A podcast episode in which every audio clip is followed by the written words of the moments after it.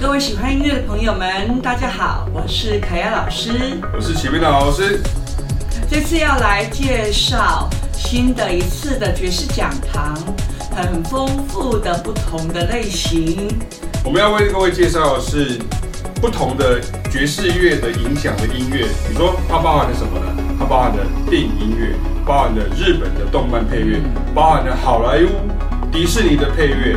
还有包含的像是派特麦西尼，就是爵士乐大师，他的这种像电影配乐一样的一样的一个交响化的爵士乐的作品。当然，最后我们还要介绍的是有关于 City Pop 这样的音乐跟它的母体，也就是原来的 American R&B Soul 的这个音乐的影响。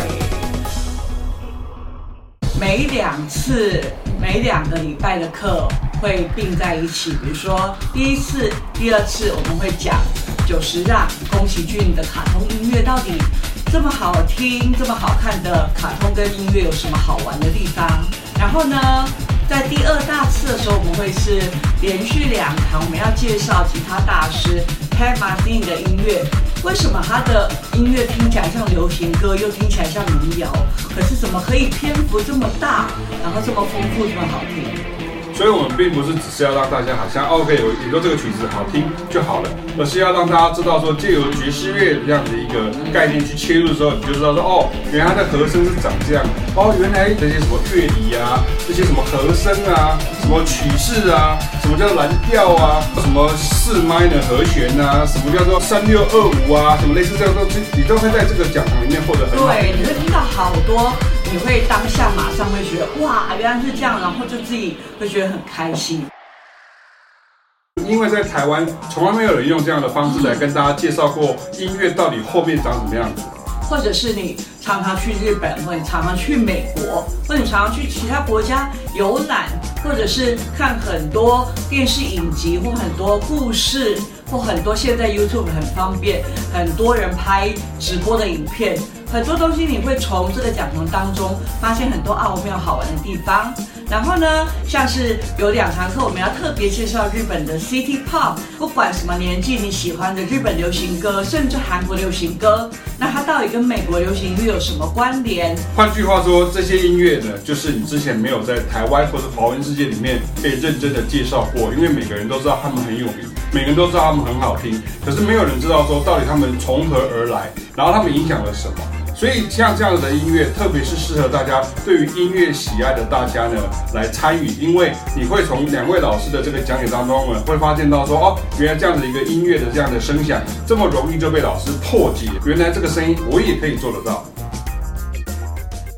后面呢有两堂课，我们要专门介绍迪士尼的音乐。那迪士尼音乐呢？你看，一样又是一个全球都很红的这些卡通人物。我自己也会去买一些娃娃可爱的卡通周边商品。那这些卡通音乐，这些迪士尼的音乐，包含大家会去日本迪士尼，会去法国迪士尼，可能会去上海迪士尼、香港迪士尼。这些迪士尼的卡通人物呢，它带给你生活上面什么样的音乐的影响？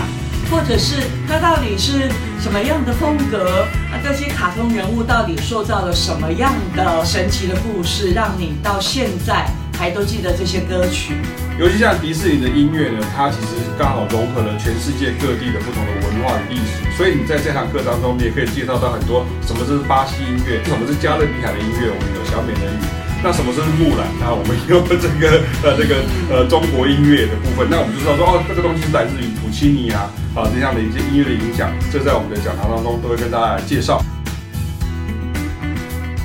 最后两堂课我们是要讲解桑巴跟波萨诺瓦巴西音乐。那巴西音乐其实呢，对于很多人来讲哦，我每次问说。啊，有谁去过巴西？那很少人去。但是这个音乐在全球真的是大流行。那不是只有你到任何咖啡馆才听到我萨诺巴。我们会用很轻松、很灵活的方式告诉你，桑巴、波萨诺瓦有什么好玩的地方。欢迎大家踊跃的来报名这一次的好玩的、丰富的讲堂。你可以现场听，你可以在线上参与，你可以用影片的方式参与。所以这个已经不限于任何的地方。不限于任何的时间，你可以尽情的来参与。有两位老师来跟大家介绍，用爵士乐、跟古典音乐、跟流行音乐，还有世界音乐的方法，来彻底的去了解到我们这一次的十场讲堂里面特别的不同的五个主题。欢迎大家。